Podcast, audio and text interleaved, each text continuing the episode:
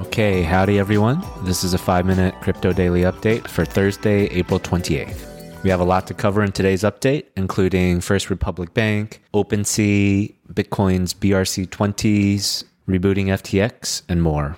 Let's get it on. As of this recording, Bitcoin and ETH prices have spiked. It seems to be due to concerns about another US bank failure, which we'll talk about below. Bitcoin at its peak was up almost 10%, and it's since settled around 28,900, and ETH is sitting at 1900. All right, what's going on in crypto land? So let's start with something that's only tangential to crypto, but it probably explains why everything is in the green. So First Republic Bank had its stock trading halted five times yesterday by the New York Stock Exchange. It's currently trading around $5.60, which is 30% down for the day and almost 60% down for the month. This was caused by concerns and fears after depositors took out more than $100 billion in deposits after the collapse of Silicon Valley Bank and Signature Bank. First Republic is also known to serve a lot of tech and a lot of uh, West Coast.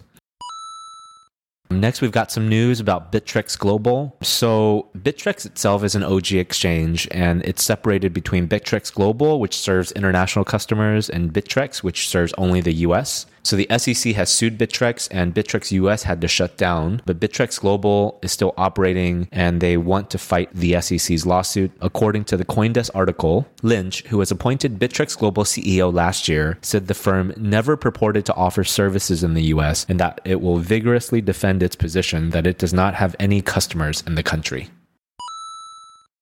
If you remember Nate Chastain, he used to work for OpenSea and it was discovered that he used his position inside OpenSea to flip NFTs for profit. So crypto Twitter found this out and eventually there was an investigation. And so the US Justice Department has now charged him with one count of wire fraud and one count of money laundering. Um, the Fed said that Chastain flipped approximately 45 NFTs on 11 different occasions and he sold them each time for 200 to 500% profit.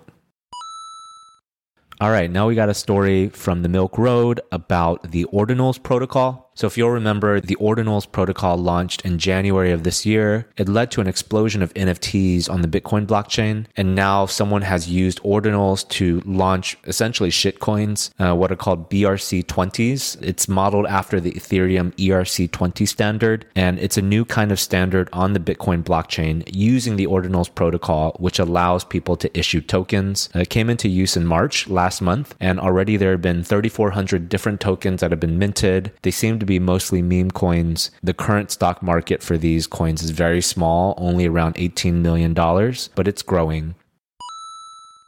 Okay, next, we're a bit late to this news, but Silicon Valley based Tribe Capital has been in talks with FTX custodians to possibly reboot the exchange. Tribe was an early investor in FTX, and its plan is to raise 250 million, including 100 million of its own money, in order to restart the FTX exchange. Tribe is also well known in Silicon Valley. Its founders are successful investors and entrepreneurs, and they also invested in Kraken, MoonPay, and Binance US. Okay, so it seems like Ethereum's Shanghai upgrade has been doing well. So it's been two weeks since the upgrade, which has enabled stakers to withdraw their ETH. Despite this feature being added, last week was the largest ever inflow of staked ETH since proof of stake launched two and a half years ago. There were more than 570,000 ETH staked and largely driven by institutional services like Figment, Bitcoin Suisse, and Stakefish. I'll also share a good Ethereum staking and withdrawals Dune dashboard in the notes.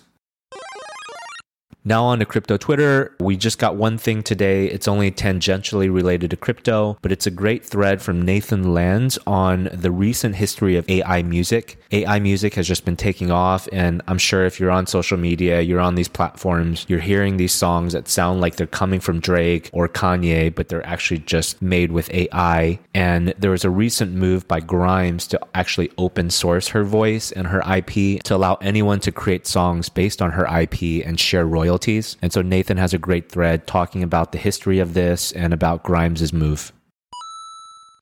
All right, now on to some recommended reads. The first thing I want to share is just a resource from Christine Kim, who is a vice president of research for Galaxy. And she's been taking these really good detailed notes for all the ETH core dev calls, which happen weekly. And I'll share the link in the show notes. And finally, we just have a little bit of tea from crypto critics David Gerard and Amy Castor. If you remember during FTX's collapse, there were some rumors that SBF had said some rather unkind words about CZ and Binance. And now we have confirmation that that indeed was true. To quote from David Gerard's newsletter, which I'll share in the notes, uh, during meetings with officials in Dubai, Sam badmouthed CZ from Binance. Word got back to CZ, who decided to dump FTX's in house FTT token, leading to FTX's rapid implosion in November. And of course, CZ and Binance have publicly said that, you know, whatever Sam was saying didn't relate to their move, but this is just an interesting tidbit All right, that's it for today. That was about six and a half minutes long. All the links will be in the show notes. You can follow at 2DGensPod on Twitter and subscribe for more. Uh, for our outro clip, we've got something a bit different. It's the acquired co-hosts on the My First Million podcast talking about what they've learned is in common between history's most iconic and successful companies. But the people that we're studying and the companies that we're studying are such extreme outliers. Like they're such the they're they're four standard deviations from the mean in terms of like how did a company do. And so they were they're sort of like an N of one. Like there's one TSMC in the world. There's one LVMH who owns all the most valuable luxury brands except Hermes.